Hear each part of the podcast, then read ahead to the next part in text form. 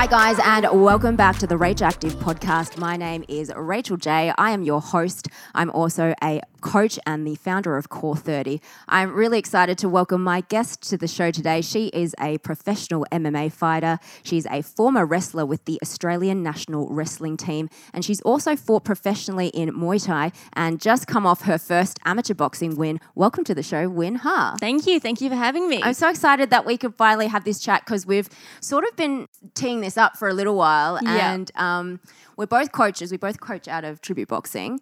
And so we'd sometimes be in the gym and I'd start asking you questions. and I'm like, oh no, I've got to just hold back and yeah, you're like, I'm going to save that. say it for the gonna it. podcast. Yeah, yeah. So I'm so excited that we get to just formally have We a chat. So, what's really cool about you know what you do as a fighter in martial arts and boxing, um, and just sport in general? I feel like you know historically sport has been quite male dominated, and Yeah. especially particularly with martial arts and boxing. Yeah. Mm, you know. Even now, I, I, I know that there's a lot more females getting involved in it, but you know, I'm a huge advocate for for females leading in the space and inspiring other people to um, pursue this particular sport. So, I'm really curious to know how you even got into MMA to start with, being that it's such a, I guess, yeah, male dominated arena. yeah, so I didn't do any sports when I was in primary school. I was really? not an active kid. Like, I was always the last person they picked when they picked the teams. Really? Yeah, Oh so my I, I didn't do any sports and uh, I always wanted to do some kind of combat sports because I grew up, I was an only child, so I grew up a- watching a lot of TV, a lot of like Chinese kung fu films with my with my grandma, and I was like, that's so cool. Um, and I just want to be able to defend myself and also just to be like a bad bitch kind of thing yeah, nice. that you know I always wanted that to do that and be that um, but I didn't like I didn't do any sports so my mum was always like oh you should do martial arts put you in karate or something and I always thought that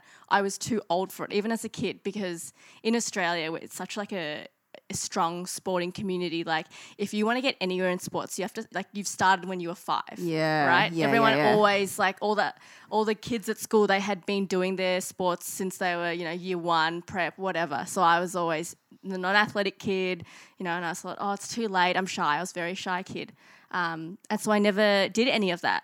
And it wasn't until I got to high school that I started getting into fitness. I started um, participating in sports. Didn't do great, but you know I had the drive. You know I ha- I, I tried hard. Okay, You had the heart. I wasn't good, but I tried. um, and it was my auntie's boyfriend who did Brazilian Jiu Jitsu, and he was always like, "You should do it. You should try it." And he was always talking about it. Like we talked as if we were friends, and um, and I was always like, "I'm too old. I'm too old. I'm you know everyone's going to be so good." And you know, and I didn't know that it was a very new sport. Um, and then one day I uh, I quit guitar lessons at school. I was in year nine, and you know, I'm a very impulsive person, like you know. So I was like, oh, I should probably pick something else up now that I have all this free time. And I was like, I'm just gonna do martial arts. And I put in Google. I googled martial arts Melbourne, and a gym came up. I had no idea what MMA was, but it sounded good. They had a kids program, and um, jumped into that. And yeah, so that's how I got Wow. into it. I didn't know. I didn't even know what the sport was right. when I did it. so, did you start straight into MMA or did you go into jujitsu to begin? No, I started with with straight MMA. Right, okay. Because Yeah. I feel like so many people that uh, do MMA now started with something else and kind of Definitely. like broadened their scope into So MMA. yeah, so with my age, like I was kind of the first generation, like um, that started could start MMA as is like as a sport. Like before that, it was always you came from boxing, you came from jiu-jitsu, and then became MMA became a sport because MMA didn't really become a thing um, until very recently. Yeah. So for when I stepped in, it was like you can actually just start MMA. Like wow. yeah. That's pretty cool. Yeah. That's it's one of those things that yeah, is that that's not a common story. I don't I don't feel I've Yeah, exactly. Yeah. Um, one of the things I have sort of like heard you say on maybe another interview or podcast or something was that you know there is this link between um, your mental health and getting into martial arts or MMA. Yeah. So I'm really curious to know what was going on. Was there something that was going on in your life at that time that kind of drew you into that, uh, you know, into that sport? Aside from you know, sort of being, um, you know, people around you doing Yeah. it, but was there something going on in your life? I think like what drew me to MMA was the challenge because obviously I tried out different sports, basketball, soccer, hockey, all these team sports, well tennis as well, and I was never passionate about it. And it wasn't until I started MMA that I was really found a passion for it. And I think it's because it's so challenging and it's so different. Um, and it's also like kind of weird to say, but you get hurt and it's it's it's like real world implications. It's Right. just you know, and really brought that fighter out of me. Like my mum was a you know, she wasn't a fighter physically, but she was like, you know, she always like she was very a very strong, independent woman. Gotcha. Yeah. Yeah, like so- kind of that kind characteristic. Exactly. within and also like as a teenager or, and as a child, I was super shy, super quiet, and I didn't really know how to express myself. And I didn't, you know, sometimes I felt quite alone um, because I was so shy. And MMA really gave me that community and it allowed me to express myself physically and br- bring that out. Mm, So challenge yourself in, in Yeah, that way. exactly. Yeah. Like I know a lot of people um, that I've spoken to who have started boxing. I know myself, when I started boxing, Yeah. the one thing that I found um, that was, you know, really great about the sport, and it's something that I never thought that I'd like either, is just kind of being challenged mentally and physically. Because not only do you have to, I guess, push yourself in that arena of the physical, just the fitness, the cardio fitness aspect of it, but the combat part of it, but then also mentally, you need to um, kind of challenge yourself to get you to the next level, I suppose. Yeah. So, you know, now that you have been competing in the professional space, um, obviously it's a little bit different than when you first started. What challenges you now, either physically or mentally, with MMA? Um, obviously, it's still a challenge getting into the into the cage or the ring. Like it's still scary. Mm. Um, but now it's more so as a career, like um, a career opportunity, and seeing how far I can get into the sport. Uh, and yeah, Into the arena, Yeah. guess, the world arena, right? Exactly, yeah. because So- you're, you're, you're, you're, what's your big goal? yeah. Um, hopefully the UFC, UFC, you know, which yeah. is like the world stage. yeah, really much. exactly. Like yeah. before, when I first started, it was more like, am I going to enjoy it in the ring? You know, am I? Am I? It's more of a challenge with myself. But now it's more. It's more than that. Um, it's become, you know, a much bigger thing. Mm. One thing that I'm I have touched on with you before, but I'm so curious to know this about fighters.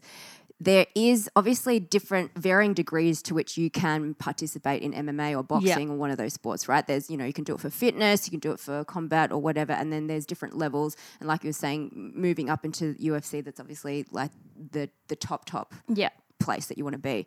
But to be able to fight somebody and hit somebody, right? There, there is a difference there between just doing it for fitness. Like, you know, with Yeah. boxing, you can hit pads, you can hit the heavy bag, get a good workout, learn the technique.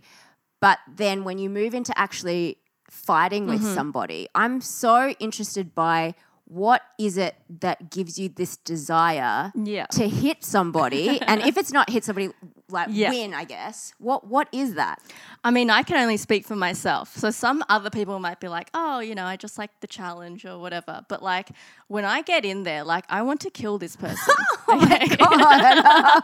you know, like I want to hurt them, and it's more so like when I get in there, like I have to win, and how I'm going to win is that I have to put them down, right? Bring them down, right? Because otherwise they're going to do it to me. So it's a very much a survival thing.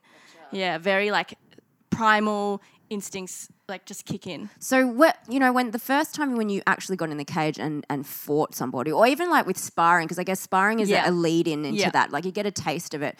Um, and I've only just recently, you know, I haven't been sparring for very long, but it's a completely different ball game. Yeah. So what? Then what is it that that makes you want to hurt that other person? Is it just more so that you just if you don't do it, then they're going to do it to you? Yeah. But then even to step into the cage, what is that?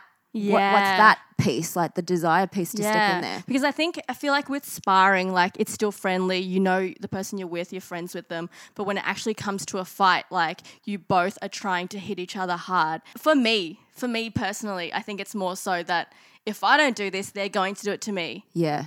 So I have to do this. So I have to bring out all my skill sets and just do a good job. Or hope, you know, if not, then Yeah. You have to win. exactly Right. So then, you know, when you win, what does that give you? Yeah, well, it it feels so good. Like it Mm. it doesn't equate to anything like anything else, right? And I think that's what keeps bringing me back is that feeling of winning. And sometimes, you know, you get in the ring and you're like, why am I doing this? This is awful. You- You're in the middle of getting hit or getting beat up, and it's so hard. But it's that feeling of winning that brings you back. And just, I think, really weird analogy. But I'm currently, I just finished, just finished reading a book about this woman who accidentally got pregnant. Okay. so random. but I think it's very much like um, how women will go through pregnancy and go through that whole childbirth experience, but it's so worth it in the end when the baby comes out. I think it's the same kind of feeling, right? You go through that fight camp, it's awful. You go through the fight, it's awful. Some people, you know, it's at the end of the day, it's it's pretty awful. But it's that winning that just Yeah. feels so good. And you're That like, you know it all what? okay, it. I'm going to do it again. you know? Yeah, yeah, yeah. So yeah. It must be so good because because obviously when you go through the process, it's like there's a lot to deal with. So then, what happens if you don't win? It's just awful. it's not worth it. Do you do you, if you come off a fight where you've you've lost? Yeah. Then what kind of what process do you go through? Do you are you like depressed or Yeah, it's it's a huge journey um, coming from a loss. So I Mm. my last pro MMA fight, I got knocked out pretty early in the first round. oh shit? So um, it was pretty bad, and I had lost before in um, in Muay Thai uh, and, and in, in other um, uh, combat sports, but it wasn't the same as this one because this one was the most important to me in terms of career. Um, and it's a whole range of emotions. You know, you have these highs and then the lows and.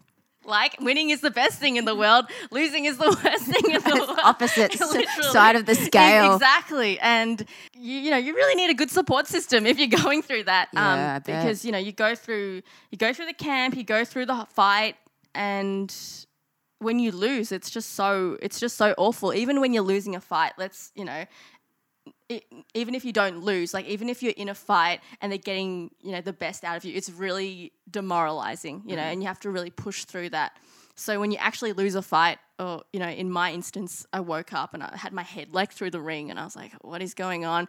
And then had to get wheelchaired out in front of the audience. Like it was Oh, just man. so like I was just like, don't look at me. don't look at me. I feel so embarrassed, you know, and, and I cried so much in the back room waiting to get my physical done by the doctors. And I just felt so shit. And, you know, and the, it was like the room of like all the people who just lost their fights with their injuries waiting to Oh, see man. the doctor. And the, the vibe was not good. low low vibe, low vibe. Yeah, but you know, um, luckily I have come a long way um, in my MMA journey and been through losses before that I was able to pick myself up pretty easily afterwards.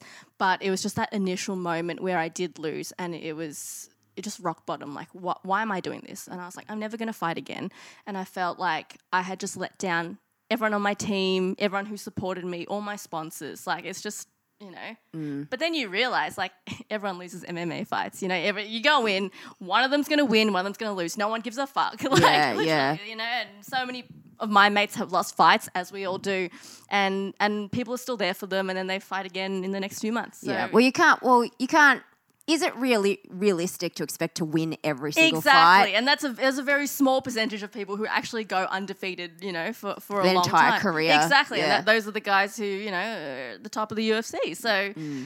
uh, yeah, it just happens. One of those things. I guess that's what happens with competitive sport. I mean, there's Yeah. going to be a winner and there's going to be a loser, right? So it's kind of part of the part of the journey, I guess. It definitely is, yeah. Yeah. And and for uh, someone said to me recently, it's better to have your losses early than later on because you learn to deal with that. Like for example, you know, let's say you go undefeated and then uh, you lose when it actually, you know, it matters, and you don't know how to deal with it. That's going to be a problem. Yeah, yeah, that's true. So you can u- use those experiences, I guess, as as learning It experiences. definitely, and that's how I see mine now. You know, now I know what to work on. I know what I did wrong, and you know, if I lose again, I'm. It's not going to be the end of the world. Yeah, you survived it, so you know you get through exactly, it. Yeah, yeah. yeah, You know. awesome. So. We, you know, you touched on kind of your pre-camp and training camp, and obviously each prep into each fight is different, I guess, and, Yes. and for different fighters, and their their preparation is different. So I'm really, uh, you know, eager to chat to you about what your prep is like for a fight. You know, Mm-hmm. wh- what would you do on average? I guess how long is your training camp for, and how many, you know, what, Yeah. what does it consist of? Yeah, so I haven't fought for like two years or so in MMA because of COVID. COVID, yeah. Yeah, COVID. Um, and so a lot has changed in my circumstances since then. Um, I used to live in Thailand and I trained there full time. So my last camp was there. Um, whereas now I'm based in Melbourne and training in a different gym.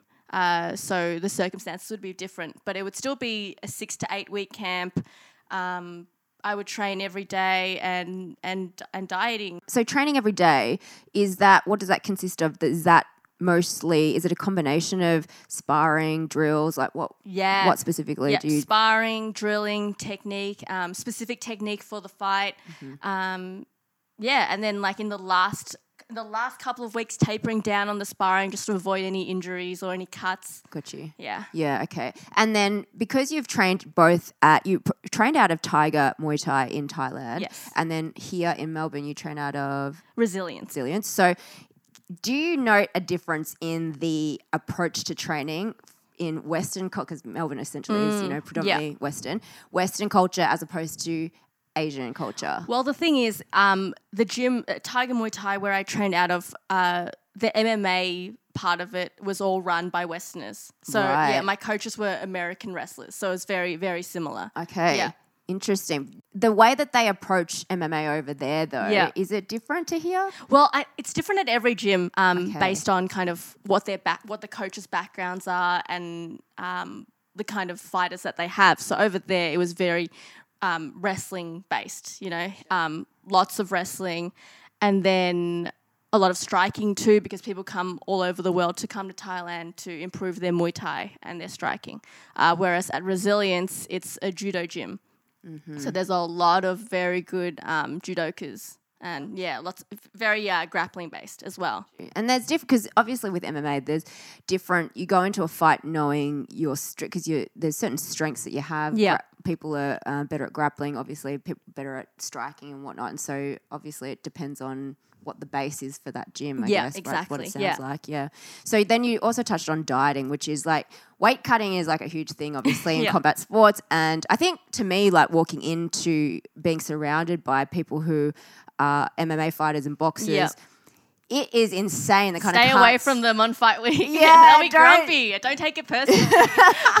it's so hectic though. Like we um obviously at Tribute there have been quite a few coaches that have gone through fights Yeah. uh, at the same time. And so we had Sammy Miles go up to Gold Yeah. Coast and fight. And I remember talking to him like two weeks out, and he still had like eight kilos to cut, Yeah. which to me is insane. It's like eight kilos, you're going to cut that in, in two weeks. Um, and some of the others, uh, like Luke and, and Beck and stuff, they I think they kind of had more of a consistent um, weight loss towards their fight, so it wasn't as drastic. But you know, sometimes there is a huge weight cut Mm-hmm. that you need to do. So usually, when you fight, do you have to cut weight? Is there a large um, weight cut for you? And what are the kind of techniques that you use? Because there's different things that people do Mm-hmm. Yeah. to cut weight. So yeah, everybody does do it differently. And uh, previously, I was signed to uh, a show called One Warrior Series, which is under the banner of One Championship, and they banned uh, weight cuts. Really? Because, yeah, because someone died um, weight cutting for their promotion. Right, Holy it's super. It's so dangerous. It's so bad for your body, and Well, People- that drastic, that Yeah. that drastic weight cut. and cut, I really yeah. disagree with it because people do it so they won't, so their opponent won't be bigger than them, but then their opponent is doing exactly the same thing. right, it's the same. Exactly. Yeah, Right. yeah. But if you don't do it, then your opponent's going to be bigger than you, so you have to do it. Yeah. Okay. So one championship banned weight cuts, which I love, and um, implemented hydration tests because most um, fighters, you know, they'll they'll water load during the week, um, ten liters of water a day or whatever, however much you want, and then in the last day they will lose all that water, sweat it all out until you're literally just nothing, like you're a skeleton. yeah, exactly, a Yeah, prune. yeah. Right, and it's so bad, obviously. You know, and a lot of fighters have had to go to hospital because of kidney problems, um, because of their weight cuts, or died. Um, My God. yeah, so we did hydration tests, but it was also everyone had to kind of the name of the division was the same. So I'm an atom weight, which is usually 48 kilos, um, but it would be atom weight at 52 kilos. Right, so you had more of a leeway. So you had it was more of people would just come in and weigh in as they normally are, Right. But dieted, which is normal, like a healthy diet, um, and then have their hydration test to see if they're hydrated or not. So they haven't, you know, they're not depleted. Oh, yeah. I see. So they they check actually to see if you've actually you know cut your wa- water. Yeah, exactly. Right. Yeah, so it's a real and we, and you did that uh, the day before the fight and the day before that. So you had consistency. You couldn't just do it. You couldn't pass the hydration test one day and then you know cut, cut weight the next day or something like that. Exactly. Yeah, yeah. So yeah, there were systems in place which I loved, um, but now I'm no longer with them.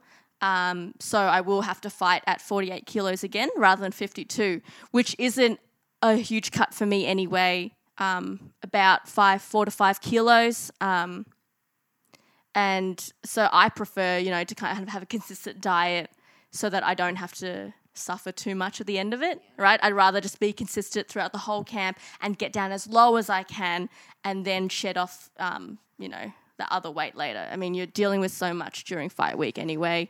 It's the last thing you need to worry about. That's one of the things that I think is insane because you know cutting weight in itself is Is- is is, hectic enough. Well, most people say it's the hardest part, and I agree because going through that is hell. And and afterwards, it's like, oh, okay, I can finally get punched. Do you know what I mean? yeah, Like, but you- then you've got to deal with all the training and all Yeah. your drills and sparring and, and actually getting hit. So it's like there's so much going on, which Mm-hmm. is nuts. Which I so I like that that uh, promotion did that actually. Which yeah, no, it's really good. I Yeah. yeah, I highly uh, respect that from them. Yeah. With boxing, it's a little bit less intense. I feel like Yeah. people do, you know, fighters, boxers do cut weight, but they have a little bit more leeway with the weigh ins, too. Right. I've, I've heard um, in terms of like MMA, I think, you know, there's a, if you go to a normal like promotion where it's you know maybe have to two, be yeah you have to yeah. be right on weight or maybe Yeah. 200 grams either side whereas boxing I think gives you a couple of kilos depending Yeah. on your weight division um, and you've just come off your first amateur boxing win which is so exciting so congratulations Thank on you, that you. so this is huge because obviously going from MMA Yeah. into boxing is massive because it's different. Yeah. So different. So how did you find fighting as a boxer not being able to use the rest of it, the elbows and the knees? I prefer it. There's a lot less to worry about. you just have to worry about their hands. You don't have to worry about their elbows or their legs or their feet or them taking you down. You just you just have to worry about their punches. So it it uh, gets rid of a lot of different factors. Do you know what I mean? Yeah. So um, yeah, in that sense, it's a lot. Uh, a lot less to worry about, a lot more straightforward. And because we do a lot of, I've done a lot of boxing um, because you need to know how to strike for MMA. Um, it, it was, you know, it was a pretty simple transition. And in, in sparring, we also do like only boxing rounds. So it's not like we, I only do stri- uh, MMA striking rounds. Um, we do boxing rounds, so I'm quite used to that. Okay, so you, did you find it easier to fight as a boxer? It was, I wouldn't say it was easier because it's such a different pace. Yeah. So I was, I'm used to five minute rounds in MMA. And when I found out it was three two minute rounds, I was like, this will be easy. This will be so fine. I've, you know, I've do five minute rounds, you know, twice a week at the, at the gym. and I got in there and it was so fast paced. I, yeah, it, I was. I felt very unfit. really? yeah, because it was just it was just go go go. In MMA, you can kind of hang out, maybe not in a fight, but you know you can you can still kind of move around and see what the other person is doing and see how they're moving, and maybe you can hug each other uh, or whatever. Yeah. But in boxing, there was none of that, and my opponent just kept walking forward, so it was just go the whole like. There was no time to stop and rest. It was go for the whole two minutes, as opposed to like five minutes where you're like a minute or so, you're just like hanging around, dancing a little bit. Yeah, yeah, yeah. Yeah. Oh, that's so fascinating. Yeah, and that was great. I really liked it because I was, I, I, I don't know if I used to be. I mean, I definitely used to be. I don't know if I still am. Is what I'm trying to say. Uh, a slow starter in the ring, Yeah. and which is why it's just why I lost my last MMA fight, which is how I got knocked out because I hadn't switched on yet. Right. Yeah. So in this boxing fight, uh, two minutes. So I was like, you really have to start quick, and I really tried to do that, and I did, and I'm really proud of, um, about that. And you know, I'd like to do more boxing fights just to be able to keep working that, you know, uh, fast pace and starting quick. Yeah. Yeah. Do you think that now that you've kind of entered into the boxing arena, do you, will that change the way that you train? Um, yeah, I mean, obviously the end goal is still MMA, but I will do more boxing boxing sessions. Like straight boxing Straight boxing. Got you. Um, one of the really fascinating things about you, I think, is which is really cool, is like you've got this obviously martial arts, combat sports side, but you have this side which is like, and I, I love this because I feel like I'm like this too. I'm just such a nerd burger. so you're a real avid reader, right? Yeah. And you know, I think I read somewhere that I think on your IG or something that you read uh, 94 books in 2020. Yes, which was COVID, by the way. So But it that's was, that was insane. lockdown year. That's so hectic. I don't think I'll be able to do that many this year. But you still read a lot, I'm still right? reading, Yeah, yeah, and you yes. like books. And so, you know, one of the things I would like to know, and I know this is going to be hard to answer, so we'll just kind of go through it slowly and maybe talk about each of these ones. But I, I wanted to know what your top three favorite books are, um, and what you what you've learnt from each of them. So let's say this: three notable books from your favorites list, because. I mean, you're not really going to be able to No. narrow it down. So three, three that just kind of like come to Okay. mind. So last year I read The Tao of Wu by the RZA, Mm-hmm. um, who is the guy that pretty much started Wu Tang Clan. And it was, I wasn't expecting much. Um, but I was like, oh, this sounds cool. And it was awesome because it really, it was kind of like a memoir and it was, and his wisdom of growing up like in the streets, like in the hood of New York City and how he brought, you know, all these thugs in and, and, you know, kind of made this really cool community that that they all helped each other out and they were really focused on learning mm-hmm. and becoming better mm-hmm. and also like Wu Tang Clan, so they were very like also into like kung fu movies as well. So there's a lot of that, and I was like, I love this, you know. Like I, I didn't grow up in the streets, but like Yeah. you know, like I, I I resonate with this. Yeah, yeah. Um, And that was really amazing to see, and it was really inspiring too because Yeah. it's like it doesn't matter where you come from; it's about how you carry yourself. It's not Mm. about the clothes you wear; it's about you know how how you are, who you are as a person, and um, what you can do with that, and how you can help out those around you. Yeah, I really like that. Yeah, uh, it was it was a really beautiful read. Honestly, I loved it. That's loved a great it. message. Yeah. Okay, so number two. Number two, um, pro- definitely uh, Outliers, Malcolm Gladwell. That he, yeah. Did you read that? No, I haven't read it. Okay, that was the book that actually got me into reading. So I, I, Okay. I read a lot when I was a child, and then um, obviously high school was like, I don't want to read. and then start of uni was like, I don't want to read. like, Now I have to read, so I don't want to exact- read more. exactly. Um, and I, I got into I got into reading um, when I was living in Thailand, and I would come home from training and I would watch Netflix. And then one day I was like, you know what? Like in my downtime, I could be doing something more. Um, you know, productive. I wasn't watching like documentaries on Netflix, by the way. I was watching like stupid shows. Right? so I wasn't, you know, We all watch stupid shit on Netflix. Exactly. I still do. I still do. Um, but I was like, I want to actually use this time to um, get better mentally as well.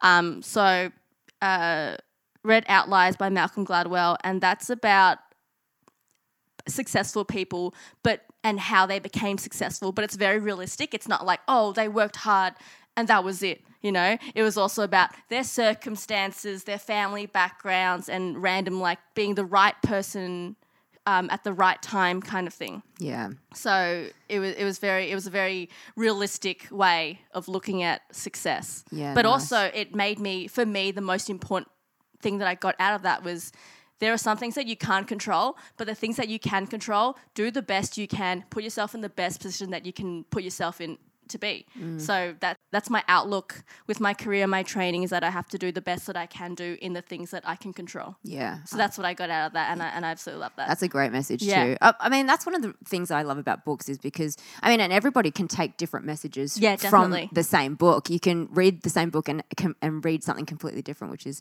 which is nuts. I reckon. Yeah. Um. So one other book. Oh, one other book. One more. One other book. Oh gosh. Or shall we talk about the Alchemist? Um, we can talk about the Alchemist. Yeah. Okay. So there's, there's well, I guess I don't know if it's one of your favorite books. It- because it was more of a fictional novel, you know. Not so much. yeah, not so much. Really? Yeah. Okay. I, I wanted to chat to you about this because it has this message that I wanted to kind of bring out. So, The Alchemist is one of my favorite books, Yeah. and um, you know, one of the by Paul Coelho. If you haven't read it before, and one of the quotes that I really love from this book is, "When you're on your path." The universe conspires to help you.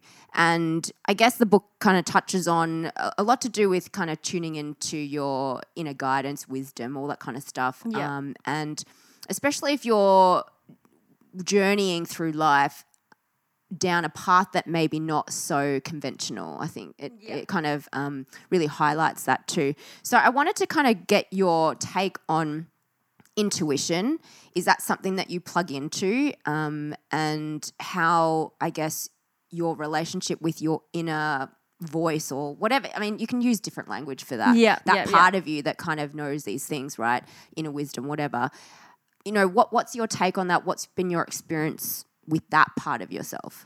For me, it's a changing thing. It's always um, it's not like one set thing. Like this is this is you know this is my passion for the rest of my life or something like that. And it, you know it's always changing, and you always have to kind of just kind of go with the flow. And but also looking back and to see you know is this where I want to be going, um, and you know is this right for me? And it's always about coming back and reflecting over that, and just to kind of see. And otherwise, just um, take it how it goes, really.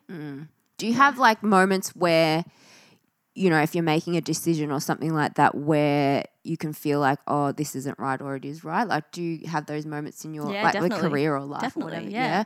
And when you have to make decisions like that, and I guess you know re- reflect, Yeah.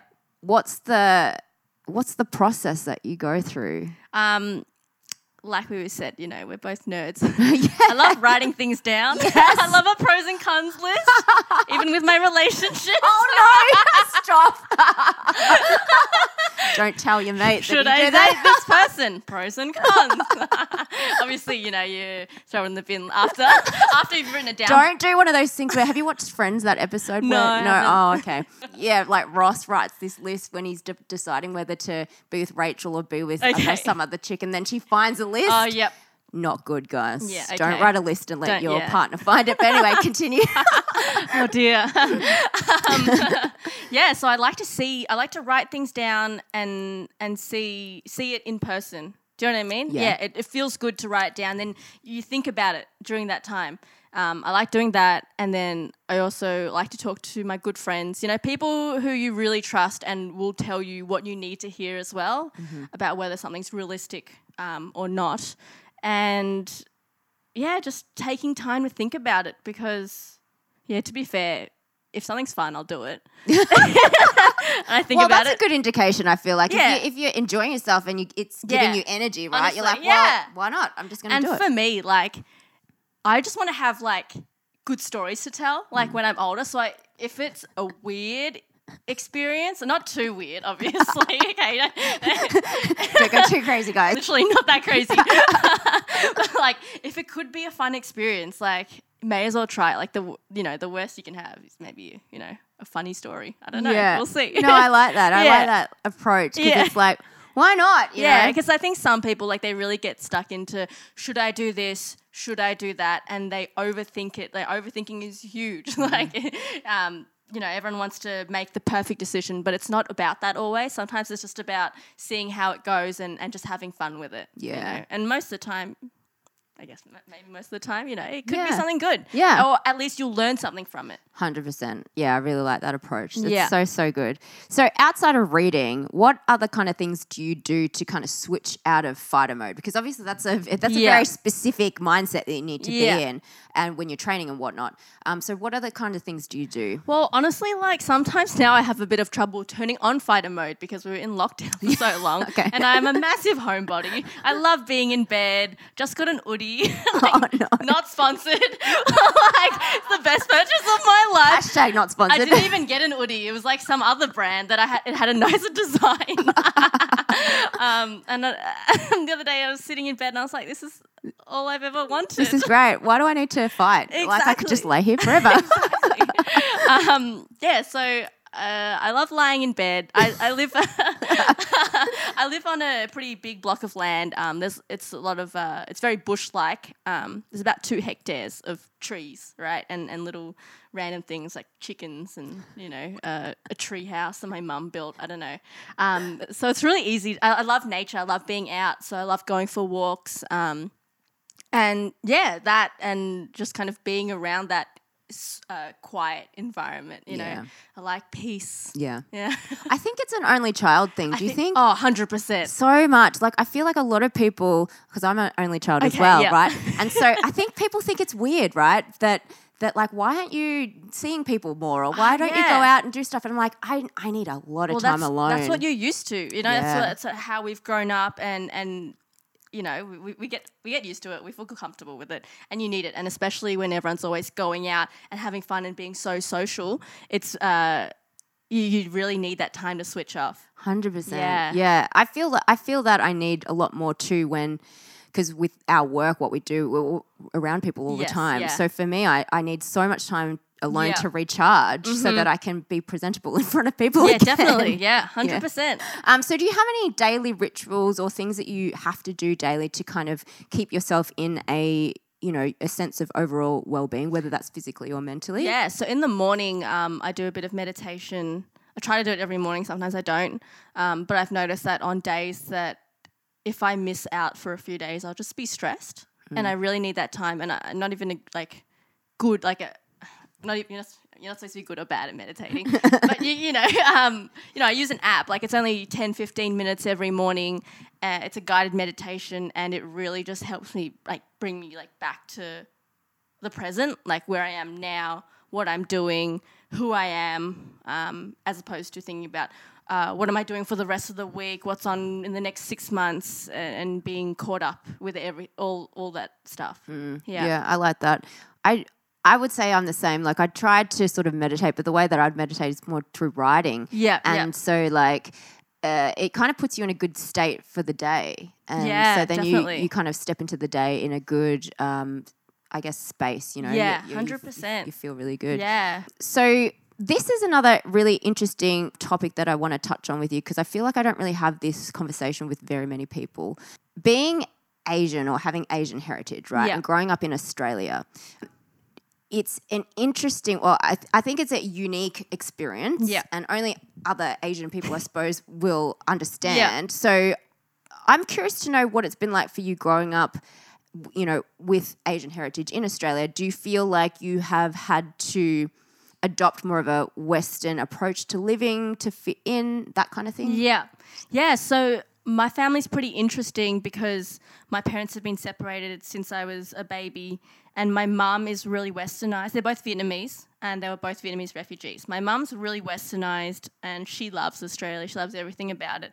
And my dad is very Vietnamese, and Wow. he he came over when he was a bit older, so he was about twenty one or so.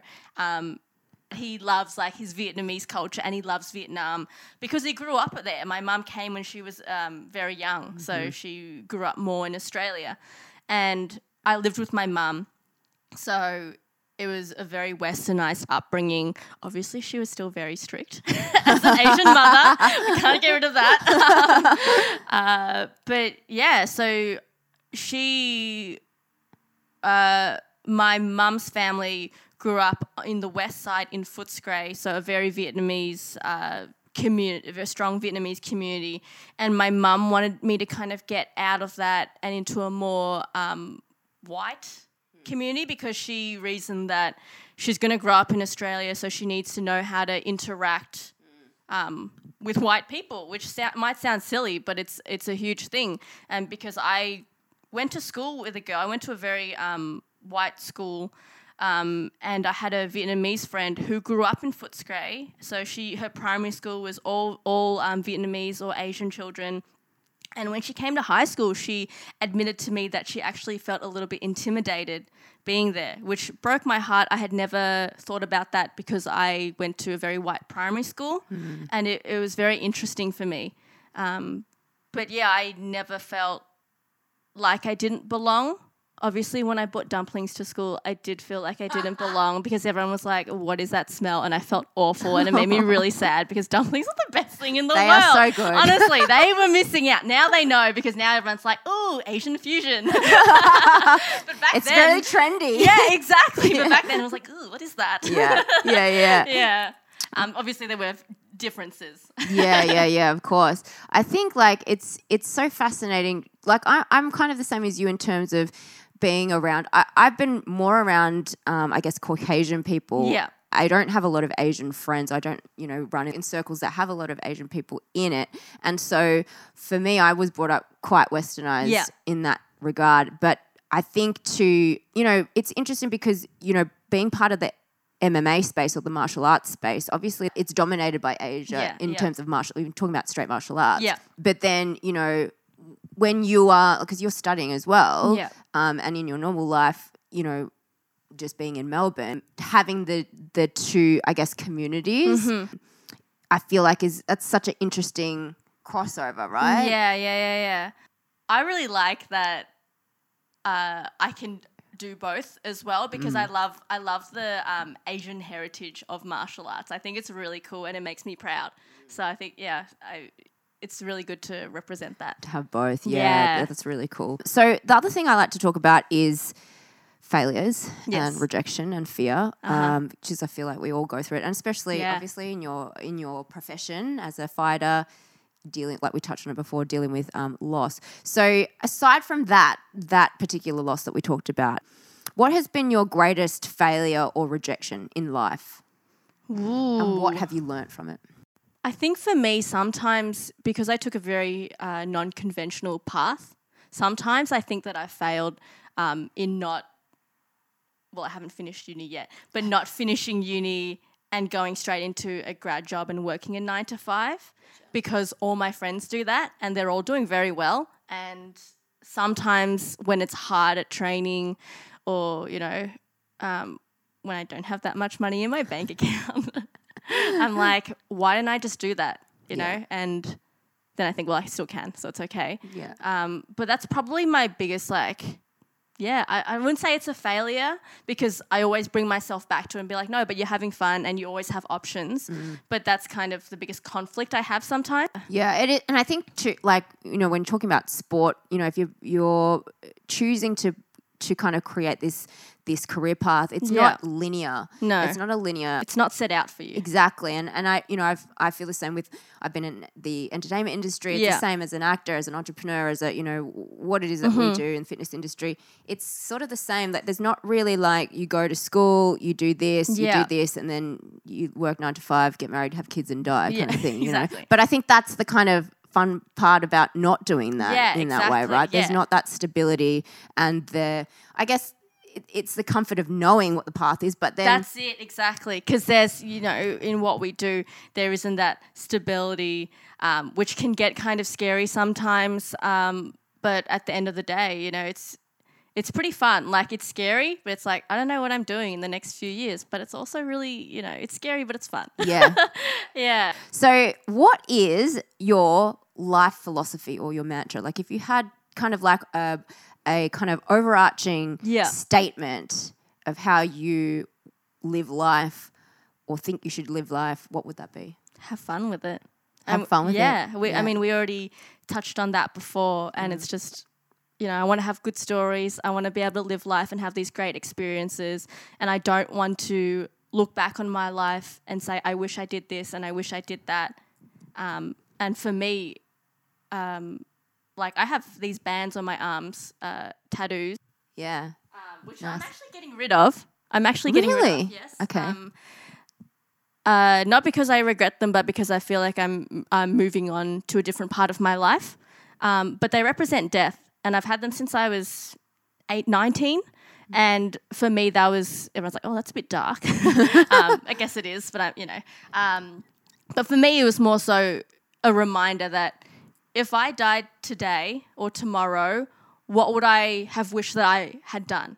And for me, leading up to this moment, if if I had asked myself that every day, I wouldn't have regretted anything. Yeah. Like I, you know, there are things obviously that I still want to do and I still want to see, but for the most part, in what I've done with what I can, I've done it. Yeah. And I'm really proud of myself for that. And I think that, you know, that that's pretty much how I want to live. Like I just don't want to be like, oh, I'm gonna do this and then um and then later on I'll do that. I'll I'll, I'll wait until I have this amount of money or this amount of whatever or this degree and then do that. I want to do what I want to do now. Yeah. And and that's a big part of having fun with it and just doing what, whatever you want to do. Yeah, I really love that. What a what a amazing approach to life, and I think a lot of people get stuck in fear uh, um, to to do. Yeah, things, and it is know. scary because we have so many pressures, you know, our parents, uh, societal pressures, like Yeah, and cultural pressures, yeah. Exactly. It's Yeah. like you know, it's really tough. Yeah, so just kind of focusing in on what you want to do, coming back to Exactly. your truth. Yeah, Exactly. And yeah. amazing. awesome. Well, it's been so amazing to have you on the podcast. I'm so grateful that we got to Yeah, sit down finally. and finally have a chat. so, guys, if you want to follow Uyen, check her out on IG at Uyen MMA. So the way that you spell that is U Y E N MMA, and also her website uyenha.com. Thanks so much for joining me. Thank you for having me. It's been such a good chat. And thank you guys for listening, and I'll catch you on the next episode of the Rate Active podcast.